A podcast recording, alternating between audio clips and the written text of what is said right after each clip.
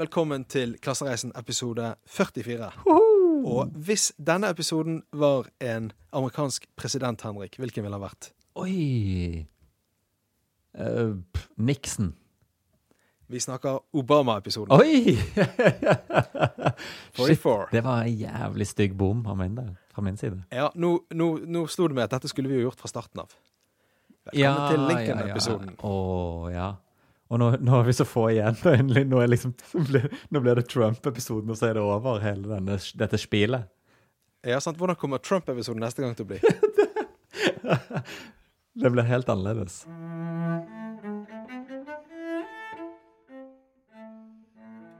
Det ble jo delt ut eh, nordiske Michelin-stjerner her forrige uke. Vi var vel så vidt innom det òg i podden. Restauranteierne jubler, iallfall de som får stjerne. Men kommer du til å reise etter de stjernene? Har du noen gang gjort det? Reiser du liksom aktivt etter Michelin-stjerner?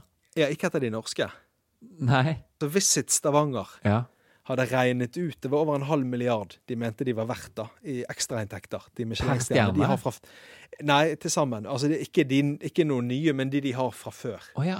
Jøss. Yes. Eh, s- så det er ganske store summer, og det er for en liten, et lite sted som, eh, som Stavanger. Så tenk Ja. hva det må ha å si for en storby som Chicago, eller et eller annet matdistrikt som Toskana og Provence og sånt. Ja, ja, ja.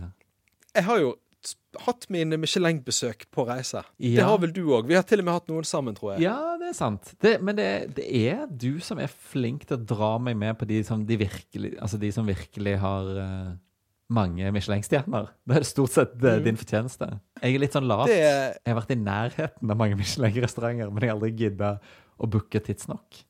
Eller betale Mm. nok. Altså, Jeg reiser ikke til steder for å spise mat, men når jeg først skal et sted, så er jeg veldig opptatt av å finne ut hvor får jeg den beste maten. Ja, der, det, der er jeg mer Det kan jeg kjenne meg mer igjen i. Og de beste restaurantopplevelsene nesten betyr like mye. For jeg tenker det er ikke bare maten som spiller inn, og det gjelder jo for så vidt de der Michelin eh, Hva heter det? Spetakkelet. De som, de som vurderer for Michelin. Ja. Ikke De som Michelin-kokkene, drar. men eh, Michelin-sensorene. Sant? Ja. De er vel òg opptatt av hele opplevelsen.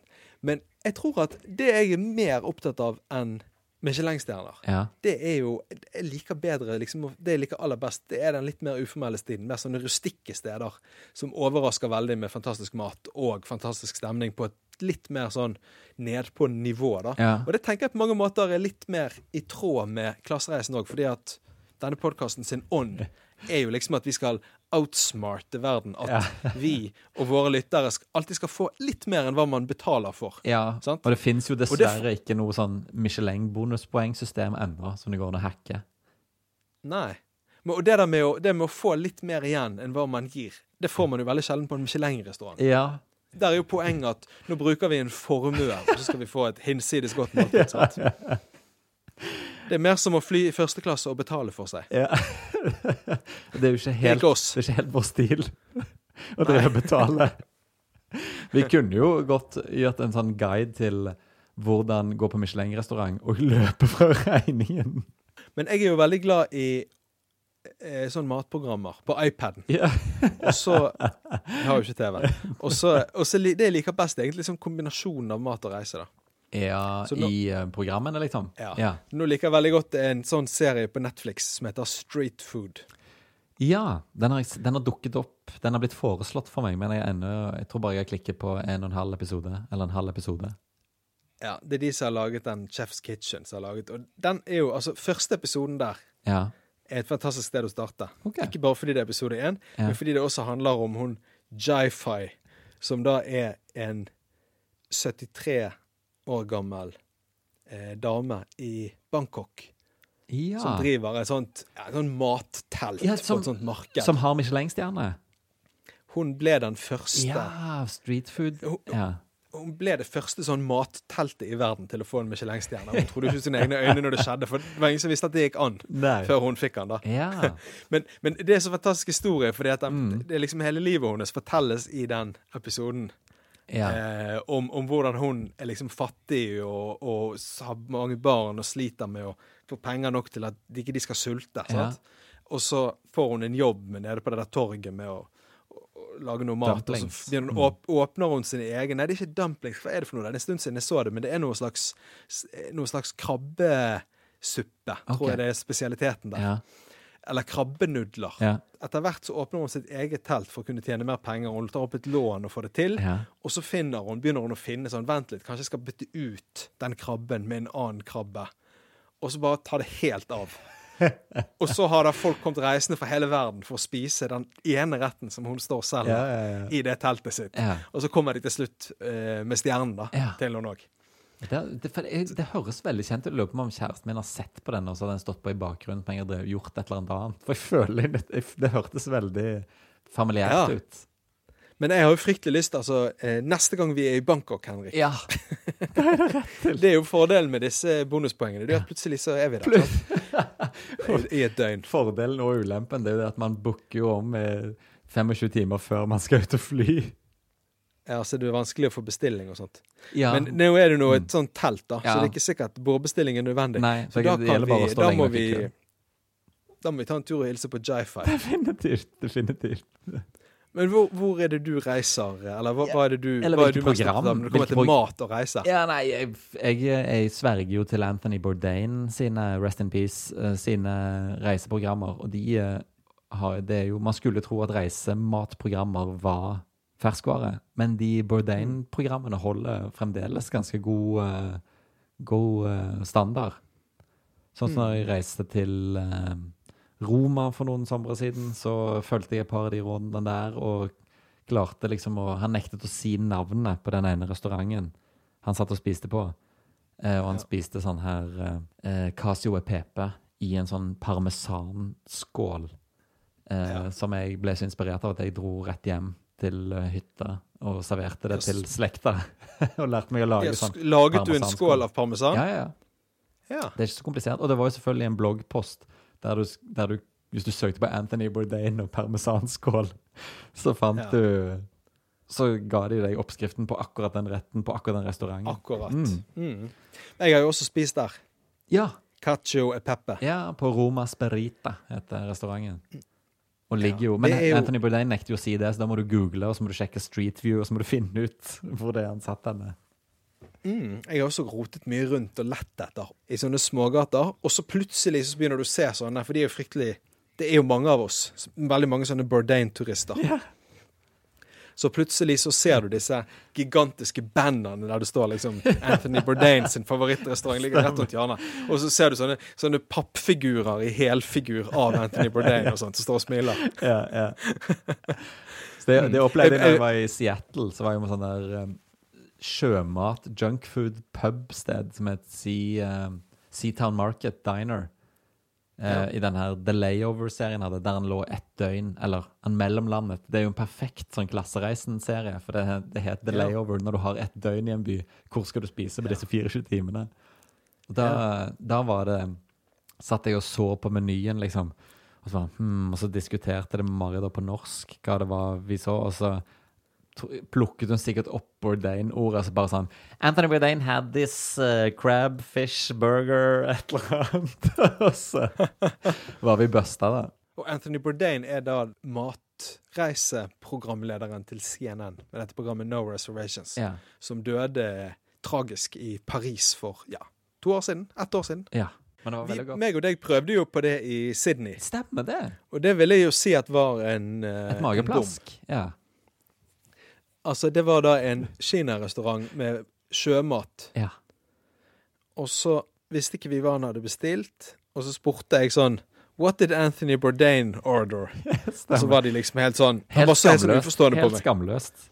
Ja. Men han visste ikke noe om det. Han visste ikke hvem Det navnet ringte ingen bjelle, da. Nei, nei. Det tror Og jeg så, men så ja, og det var dyrt og ikke spesielt godt. Det er det. Det var OK, men det var ikke veldig godt. Ja. Og så, så så jo jeg på dette programmet, for vi hadde bare lest litt på nettet. ja. Så så jeg det programmet når vi kom tilbake til hotellet, Ja. og der sier han jo at Altså, han er der og spiser Mm. med en del andre kokker fra de, an- fra de restaurantene han elsker. Ja. Og så sier han dette, denne restauranten er der alle kokkene, alle kjøkkensjefene i Sydney liker å gå her og spise. ja. Og det var jo det sitatet vi leste på nettet. Så tenkte vi ah, det, er- det er kjøkkensjefenes favorittrestaurant. Det må jo være enda bedre enn det de selv lager. Men, så, si- men, så, men det, det, det som ikke sto i det sitatet, det var jo det han sier i programmet, nemlig fordi det er det eneste stedet som er åpent om natten når de har stengt restaurantene sine. Men jeg tror jo òg det var, hadde vært en sånn Bourdain-inflasjon i prisene. For det var jo svindyrt å spise der. Ja, det var det. Så det at han latet som han aldri hadde hørt om Bourdain, det kjøper ikke i det hele tatt. Det, det, det, var, det var bare for at han skulle For at han skulle liksom ha alibi for å ha så høye priser. Jeg tror det beste sånn Bourdain-måltidet jeg har hatt uten sammenligning, kanskje det beste måltidet jeg har hatt, det var på det som da kalles for Park Highway i Puerto Rico. Og da kjørte meg og Ingvild flere timer Ja. mellom eh, de to største byene på Puerto Rico, så er det en sånn motorvei oppi fjellene der. Der holder disse grisebøndene til. Og da har de hver søndag så er det tradisjon at man kjører fra San Juan, hovedstaden. Da kler alle gamlingene seg opp i dressene sine, og så setter de seg i bilen, og så kjører de tre timer tidlig om morgenen for å sitte der hele dagen og spise gris. Fra sånne, og Det er òg fra sånne boder, så Ja. de bare smeller opp langs veien, disse her eh, bøndene. Det høres ut som en Og da fin har de sammenheng. Fantastisk. Mm. Og så og så er det levende musikk, og alle de gamle dre- sto og danset, og, og eh, Dette kjøttet, da. ja. Det er liksom Altså, de har, de har grillet det over åpen ild i flere uker. Så det er Å, sånn ja, satan. sakte, sakte grillet kjøtt. Ja. Kje- Kjempesakte. Ja, nett- Over det høres svak ut som- varme i, i Det ukevis. høres ut som et sånn NRK eh, Hordaland-sakte-TV-konsept.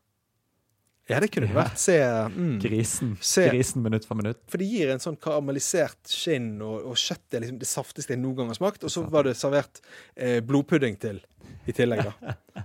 Som òg er undervurdert. Ja, det fikk jeg i, eh, på en, eh, en, en av de Jeg vet ikke om han er Michelin-stjerne, men det er et av de- en av de beste sånne her biffrestaurantene i Buenos Aires. Hvor min Mm. sugarmama for anledningen tok meg med. Eh, Hva betyr det? nei, hun var eh, Hun hadde vært husverten til min svigerinne når hun bodde i, eh, i Buenos Aires i et år på utveksling. Ja. Eh, Ja. Så da møtte jeg henne, og så tok hun meg med liksom, på en svingom på byen. En eh, 60 år gammel dame. Eh, blant annet så snakket, hun, så- snakket hun oss forbi køen ved hjelp av sin dårlige hofte eh, på dette fantastiske kjøttstedet.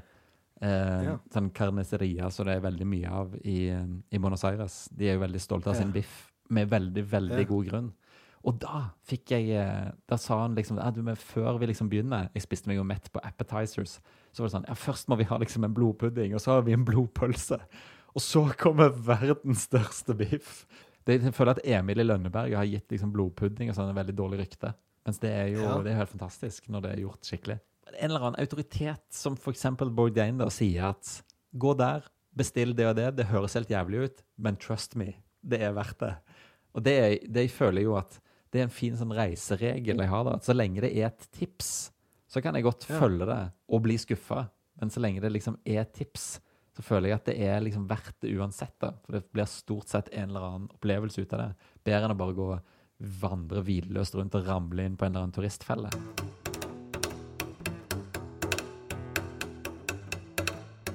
Så det er ikke bare mat som lokker når man skal ut og reise.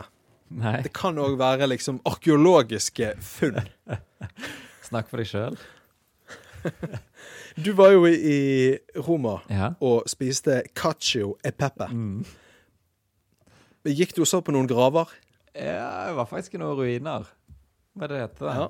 Det er de her um, Forum Romanum.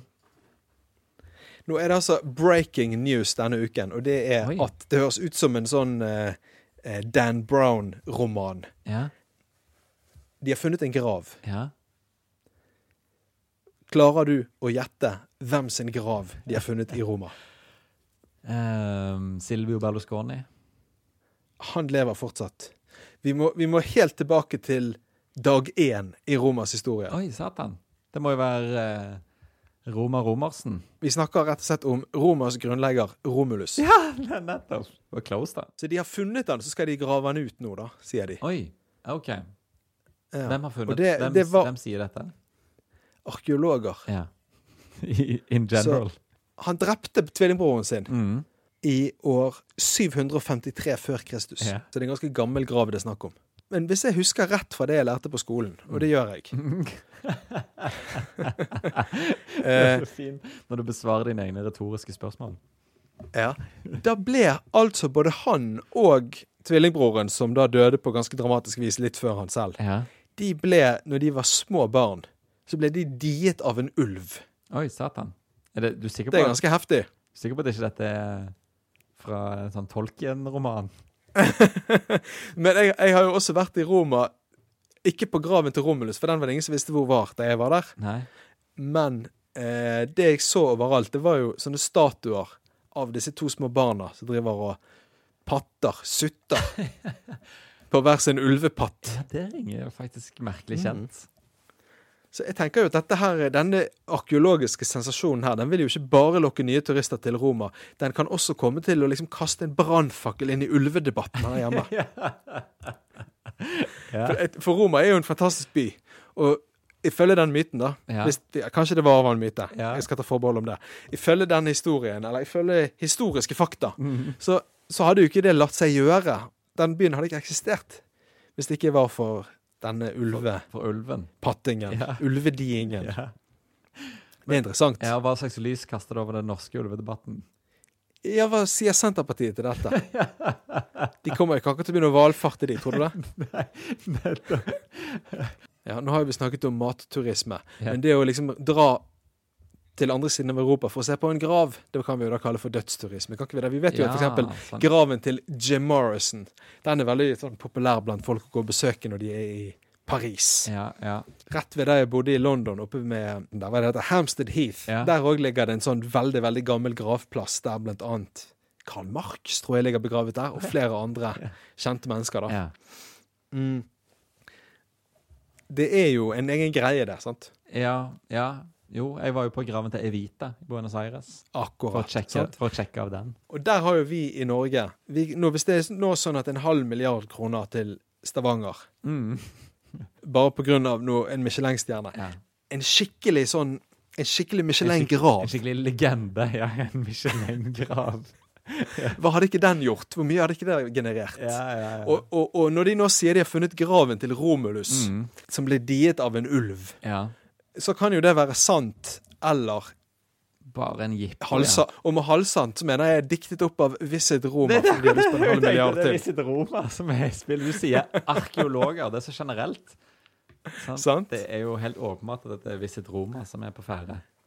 Så hvem sin grav bør vi i Norge skryte på oss hvis vi vil ha Ah, masse liksom eh, eh, utenlandsk valuta strømmende inn i kassen? Strømmen inn i kassen. Ja, jo, altså jeg driver jo Jeg eier jo, jeg er jo en hushai. I, Ja. I bitte, bitte, bitte liten skala. Det vil si at jeg arvet Ja. et hus av bestemor oppi kanskje en av Norges minste kommuner, i Aurland oppe i Sogn.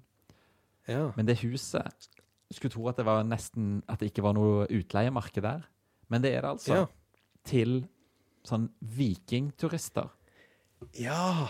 Jeg har jo leid ut til liksom Norges fremste sånn eh, viking-live-rollespiller. Han leier jo huset til mm, min gamle bestemor, som jeg har arvet. Når jeg har vært på besøk på eh, hytten din, da, som jeg tenker på det som, Ja, eller bestemors hus, Fritidseiendommen. Mm.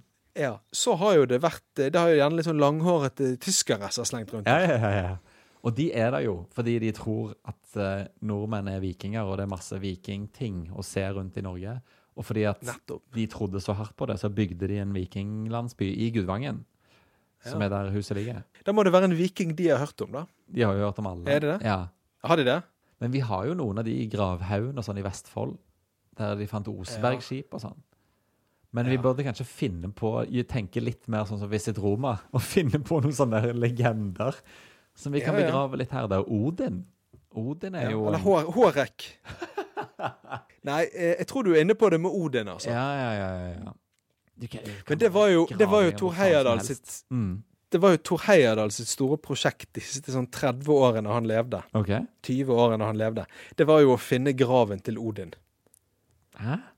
Du kødder? Mm, for han, nei, han holdt på inne i- på noen elver i Russland og lette etter Odin. eh, og, og alle disse seriøse forskerne sa at han var gal. Ja, Men ja. det hadde de jo alltid Det gjort. hadde jo ikke sant? alltid Det er for så vidt aldri slått helt fast om hvorvidt han egentlig bare var det, eller om det var noe i noen ting han sa. Akkurat det. Men ifølge han så var ikke graven til Odin i Gudvangen, men Ifølge mange så ble jo ikke liksom Romulus diet av en ulv heller. så Nei, det er, jo, sant. det er jo rom for å tøye virkeligheten litt her, er ikke det? Mm. det? Ja, ja, ja. Og i hvert fall for liksom, Visit Aurland. De har jo litt begrensa med hvor mange strenger de kan spille på. Finland de, var jo, de, Ja. tok, de kom jo bare og tok julenissen. Sant? Og bestemte at den han var fra Rovaniemi, og så bygde de bare en sånn julenissemuseum. Og det har jo vært en massiv sånn turistsuksess. Ja, Og han var jo egentlig funnet opp av Coca-Cola. Ja, og Nederland! så her må vi Men bare kan- komme på banen. Jeg har litt tro på Leif Eriksen, jeg. Eriksson. Het han Eriksen eller Eriksson? Sånn, Eriksson. Eriksson. Columbus sin grav. Den er sikkert populær for turister å besøke. Ja. Kjører ut nå. UD kan få i oppgave å bare liksom fortelle verden om dette. her. Mase over det overalt. Nemlig at det var Leif Eriksen sånn som fant Amerika først. Ja. Og hvis vi da samtidig finner graven hans, da tror jeg vi har en turistattraksjon i Da har verdensklasse. vi vinner. Da har vi vinner. Helt på høyde med, med Romulus. Definitivt.